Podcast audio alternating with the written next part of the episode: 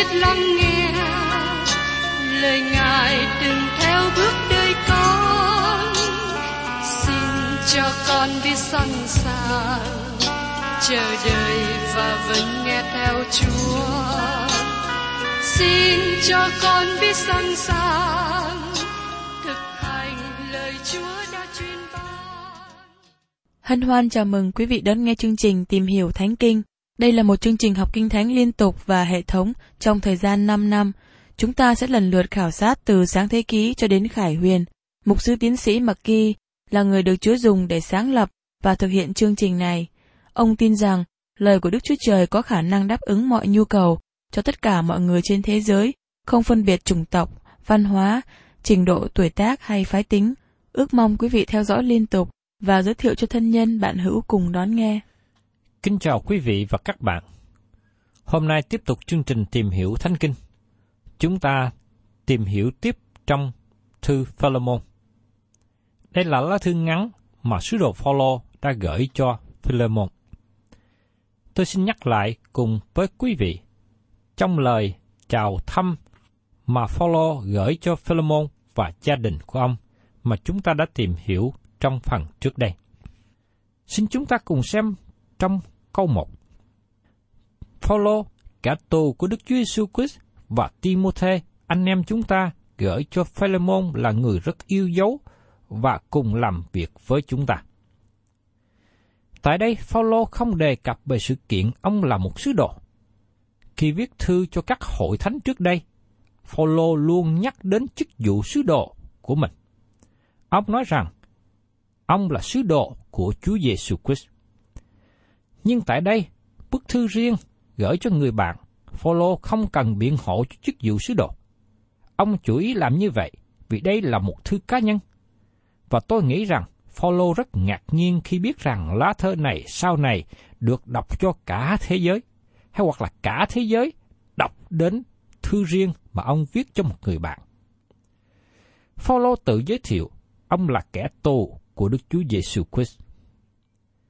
Tôi đã chú ý và đọc một số những sách giải nghĩa khác nhau khi họ cố gắng thay đổi điều này và giải thích rằng Phaolô thật sự là người ở tù bởi vì ông giảng tin lành của Đức Chúa Giêsu Christ. Nhưng đó không phải là những gì Phaolô nói. Chúng ta biết rằng Phaolô là người có đủ khả năng để nói chính xác những gì ông có trong tư tưởng. Phaolô là người biết sử dụng tiếng Hy Lạp một cách thông thạo, và đây là một ngôn ngữ diễn tả rất chính xác. Phaolô nói rằng ông là kẻ tù của Chúa Giêsu Christ. Có lẽ tôi và các bạn ngày hôm nay cũng hơi ngạc nhiên nữa.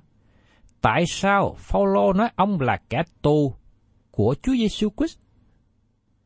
Phaolô nhận biết rằng ông không phải ở tù bởi vì lính La Mã bắt ông bỏ tù, nhưng bởi vì chính Chúa Giêsu. Bởi vì ý của Chúa Giêsu mà Phaolô ở trong tù. Bởi vì ý của Ngài mà Phaolô được ra khỏi tù.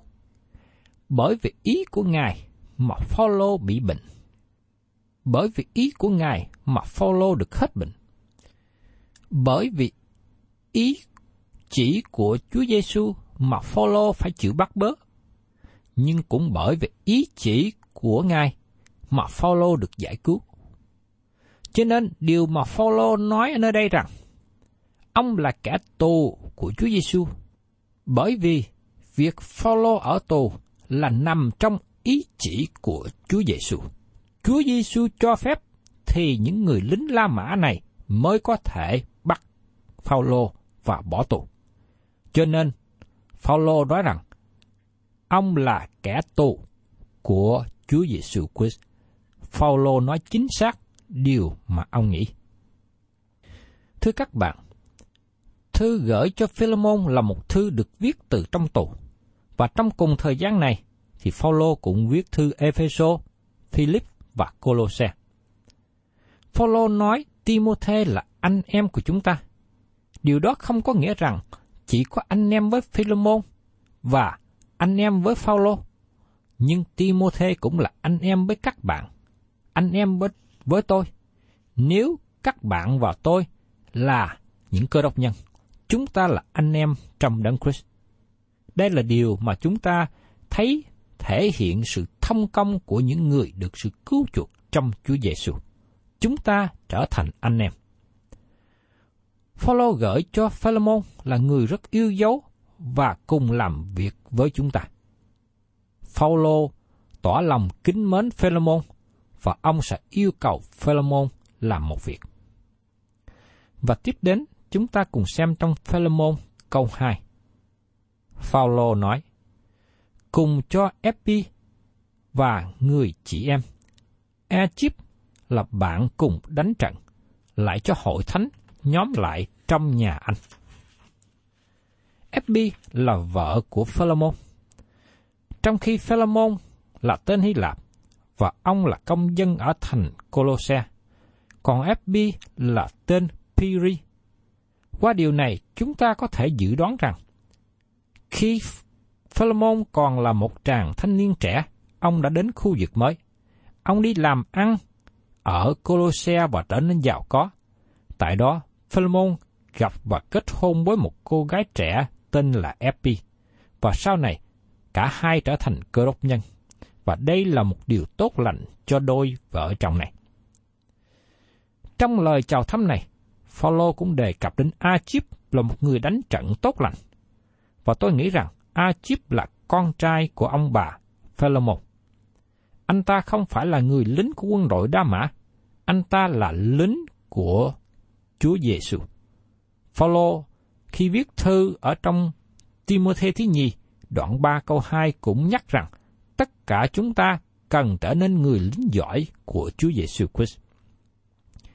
Phaolô cũng nói đến hội thánh đang nhóm họp tại trong nhà của Philemon.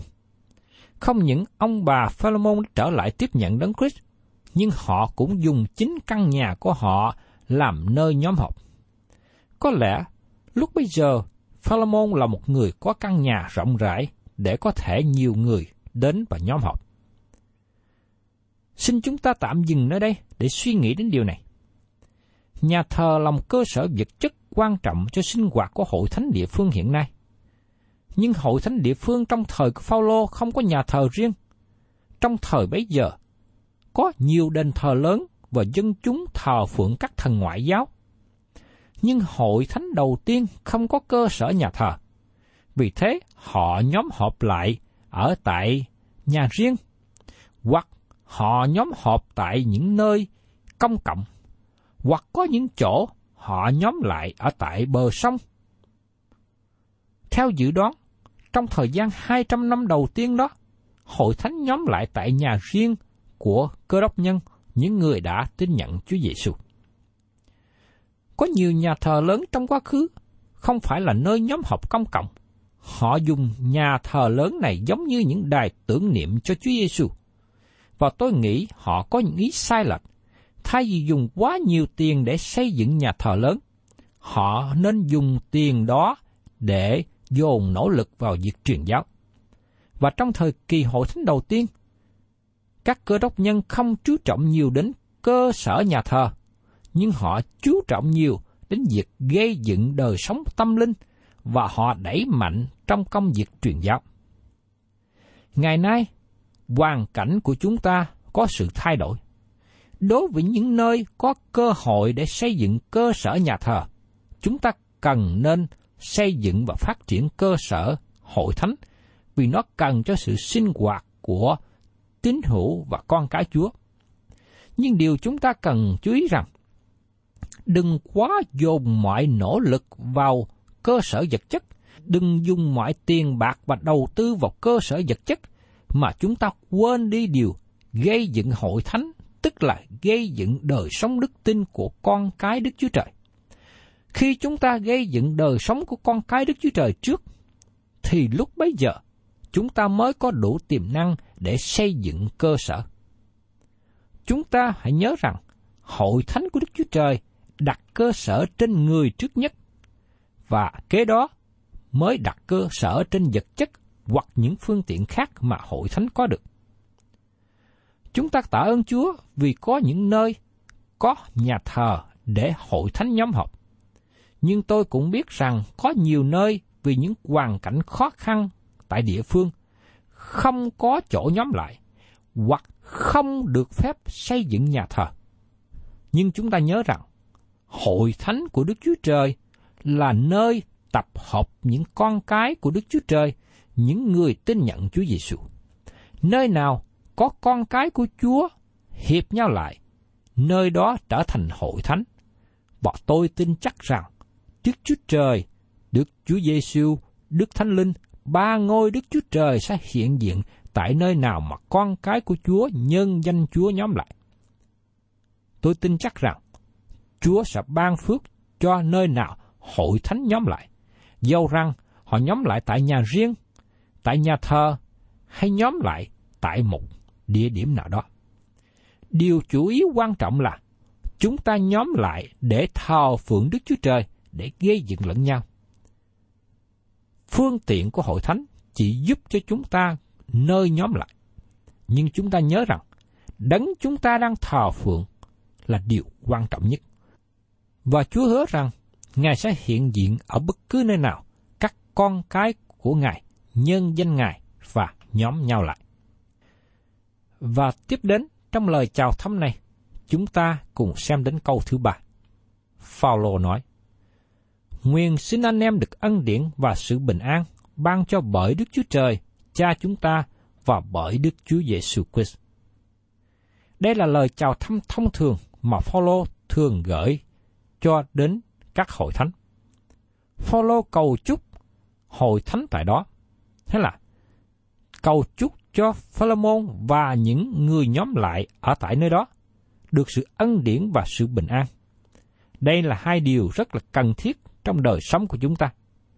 Chúng ta đã có ân điển, chúng ta có sự bình an. Nhưng Phaolô muốn rằng ân điển càng thêm, sự bình an vẫn tiếp tục ngự trị trong đời sống của người tín hữu, của người tin nhận Chúa. Và đây cũng là điều mà tôi hằng cầu chúc cho quý vị và các bạn luôn có thêm ân điển của Chúa và xin Chúa gìn giữ đời sống của quý ông bà anh chị em là những người đã tin nhận Chúa luôn có được sự bình an của Chúa ngự trị. Và tiếp đến, chúng ta tìm hiểu về tiếng tốt của Philemon. Trong thư Philemon câu 4. Tôi cảm tạ Đức Chúa Trời tôi hằng ghi nhớ anh trong lời cầu nguyện. Phaolô cầu nguyện cho Philemon. Philemon ở trong danh sách cầu nguyện của Phaolô. Mỗi lần tên của Philemon được đề cập, Phaolô cầu nguyện cho ông ta. Và điều này bày tỏ cho biết Philemon là một người nổi bật, đáng quan tâm.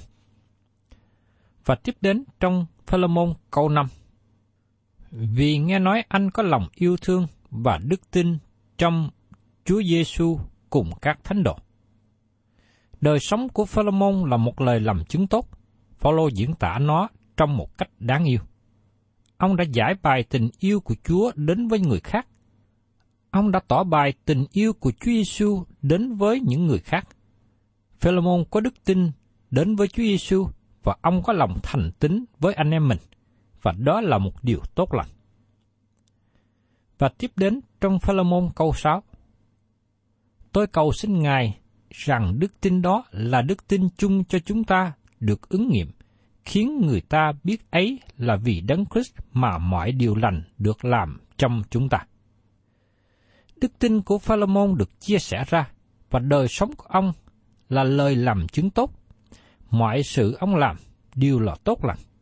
Như trong thơ Philip đoạn 2 câu 13 nói rằng, Vì ấy chính Đức Chúa Trời cảm động lòng anh em vừa muốn vừa làm theo ý tốt của Ngài. Và tiếp đến trong Philemon câu 7. Và hỏi anh, tôi đã được vui mừng yên ủi lắm bởi lòng yêu thương của anh, nhờ anh mà lòng các thánh đồ được yên ủi. Phaolô có sự vui mừng và yên ủi lớn bởi tình yêu của Phaolô đến với người khác và đến với Phaolô. Tôi có dịp gặp nhiều cơ đốc nhân ở nhiều nơi, khi nhóm họp chung với họ, hay khi có dịp đến nhà họ nghỉ ngơi và ăn thông công. Điều đó làm cho tôi được sự vui mừng và được sự khích lệ. Philemon là người biết làm chứng về tin lành cho người khác, và ông cũng giảng dạy kinh thánh tại nhà của ông nữa. Ông là người rất tốt. Và tiếp đến là lời khẩn xin ân huệ cho Onisim. Mời quý vị cùng xem trong Philemon câu 8 bánh câu 9. Vậy nên, dầu trong đấng Christ tôi có thể truyền dạy cho anh em việc nên làm, song vì lòng yêu thương của anh nên tôi nài xin thì hơn. Tôi, Phaolô đã già rồi, hiện nay lại vì Đức Chúa Giêsu Christ chịu tù nữa. Phaolô đang xin một ân huệ cho Onisim.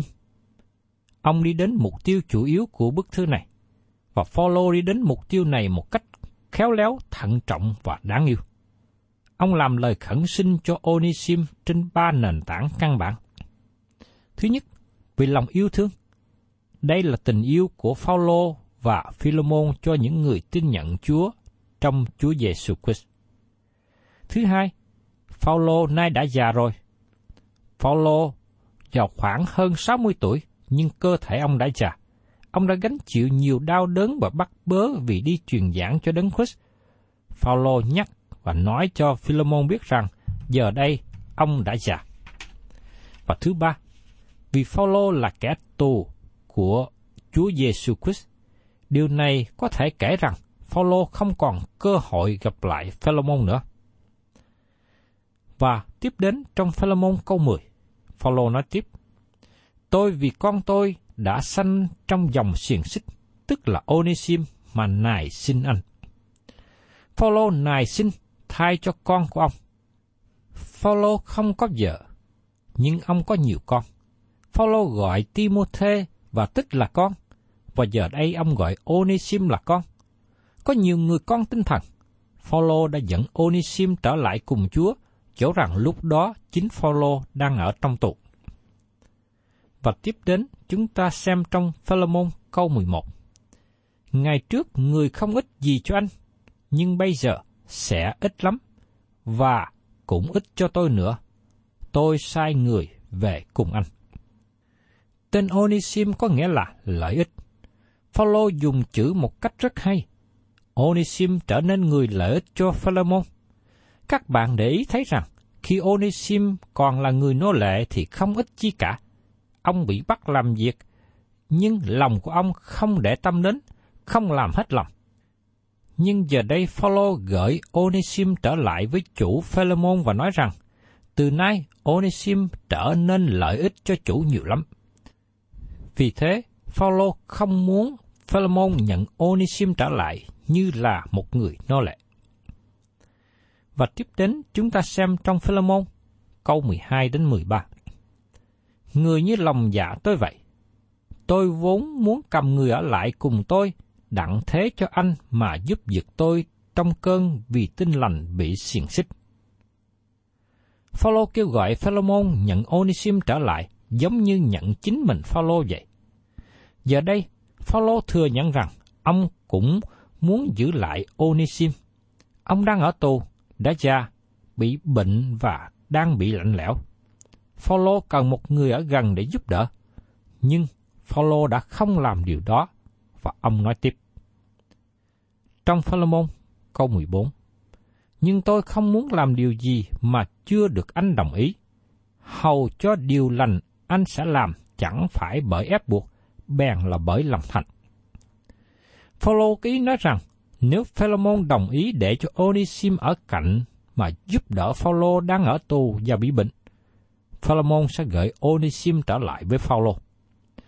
Chúng ta không biết là Philemon có gửi Onisim trở lại cùng Phaolô hay không, nhưng tôi nghĩ và tôi tưởng tượng rằng trong chuyến tàu kế tiếp trở lại La Mã có Onisim ở trên đó và mang theo nhiều đồ vật cần thiết để giúp đỡ Phaolô đang ở trong tù. Và tiếp đến Philemon câu 15 và 16. Và có lẽ người đã tạm xa cách anh, cốt để cho anh nhận lấy người mãi mãi. Không coi như tôi mọi nữa, nhưng coi hơn tôi mọi, coi như anh em yêu dấu, nhất là yêu dấu cho tôi, huống chi cho anh, cả về phần xác, cả về phần trong Chúa nữa. Từ khi Onesim trở nên cơ đốc nhân, cương vị và mối quan hệ của ông với Philemon đổi khác. Ông vẫn còn là nô lệ căn cứ theo luật La Mã. Nhưng còn hơn thế nữa, Onesim giờ đây trở nên anh em yêu dấu trong đấng Christ với Philemon. Tức là từ giá trò của một người nô lệ, bây giờ trở nên một người anh em trong Chúa với nhau. Và kế tiếp, chúng ta thấy trong câu 17 đi chung với câu 18 là một hình ảnh giải bài trọn vẹn về sự quy tội. Phía sau lời khẩn nài này của Phaolô là lời khẩn nài của Đấng Christ với Đức Chúa Cha thay thế cho tội nhân. Người tin nhận Đấng Christ là Chúa của thể. Tội nhân đứng trước mặt Đức Chúa Trời là bởi nhờ Chúa Giêsu. Vì chúng ta được tiếp nhận ở trong Ngài. Trong Philemon, câu 17 nói như sau. Vậy nếu anh coi tôi là bạn hữu anh, thì hãy nhận lấy người như chính mình tôi vậy. Như trước đây Philemon đã tiếp đãi Phaolô thế nào, thì giờ đây xin hãy tiếp nhận Onesim như vậy. Và tiếp đến trong câu 18, giải bài rõ về sự quy tội. Nhược bằng người có làm hại anh hoặc mắc nợ anh điều chi, thì hãy cứ để cho tôi. Chúng ta nghĩ rằng thẻ tín dụng ngân hàng là một điều mới trong thời hiện nay, và chúng ta có thể mua hầu hết mọi thứ đồ cần thiết với thẻ tín dụng.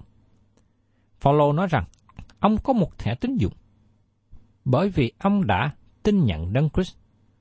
Phaolô nói với Philemon, nếu Onesim có ăn cắp điều gì, có làm hại điều gì, xin hãy kể nó cho Phaolô, Xin hãy để nó vào trương mục của Phaolô. Đây là một bức tranh sáng chói.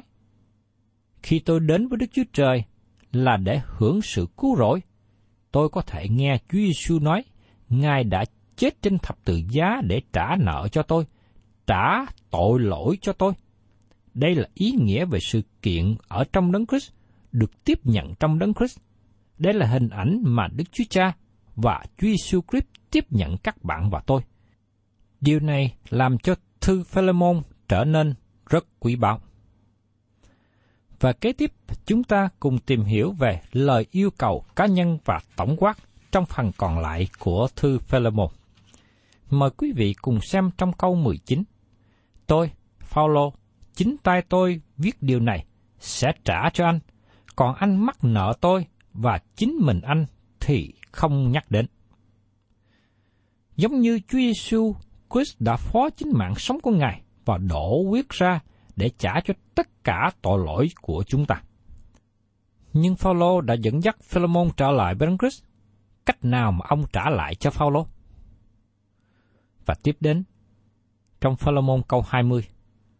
Phải hỏi anh em, ước chi tôi được nhận sự vui vẻ này bởi anh trong Chúa. Anh hãy làm cho tôi thỏa lòng trong đấng Christ. Qua lời tỏ bài này của Phaolô, ông khẩn nài cho Onisim, khẩn nài cho Philemon tha thứ lỗi lầm của Onisim trước đây và tiếp nhận Onisim trở lại. Và trong Philemon câu 21, tôi viết cho anh, đã tin chắc anh hai văn lời, biết anh sẽ làm quá sự tôi nói đây. Như các bạn thấy, đây là một thư riêng tư, và chúng ta có cảm giác rằng chúng ta đang đọc thư này phía sau lưng của Philemon. Phaolô bày tỏ lòng tin tưởng trong ông và nghĩ rằng Philemon sẽ làm nhiều hơn điều được yêu cầu. Đó là đức tính của người tin Chúa. Làm nhiều hơn những điều được yêu cầu. Chúa Giêsu kêu gọi chúng ta hãy đi thêm một dặm đường thứ nhì. Chúa là đấng rộng lượng. Ngài đối xử với chúng ta với sự rộng lượng. Và vì thế, chúng ta là con cái của Ngài, cần trở nên người rộng lượng. Và tiếp đến trong Philemon câu 22. Nhân thể, hãy liệu sắm nhà trọ cho tôi, vì tôi mong rằng nhờ anh em cầu nguyện sẽ được trở về cùng anh em. Phaolô nghĩ rằng ông có thể được thả ra khỏi tù. Ông kêu gọi Philemon và những tín hữu khác cầu nguyện cho điều đó. Có lẽ trong thời gian viết thơ này, Phaolô ở tù lần thứ nhất tại La Mã và được thả ra, và rất có thể Phaolô đã trở lại thăm Philemon. Và trong Philemon, câu 23 đến 25 kết thúc như sau. Eropa là bạn đồng tù trong Đức Chúa Giêsu Christ với tôi, có lời chào thăm anh. Mark, Aritạc, Dema và Luca cùng là bạn, cùng làm việc với tôi cũng vậy. Nguyện xin ân điển của Đức Chúa Giêsu Christ ở với tâm thần anh em. Thưa các bạn, bức thơ ngắn ngủi này kết thúc với một lời chào thăm cá nhân đến từng người bạn thân của Phaolô. Đây là một đức tính rất tốt khi Phaolô viết thơ, ông gửi lời chào thăm và ông liên kết những người cùng hiệp tác làm việc với ông. Thân chào tạm biệt quý vị và hẹn tái ngộ cùng quý vị trong chương trình tìm hiểu Thánh Kinh kỳ sau. Chúng ta sẽ tìm hiểu đến một sách mới.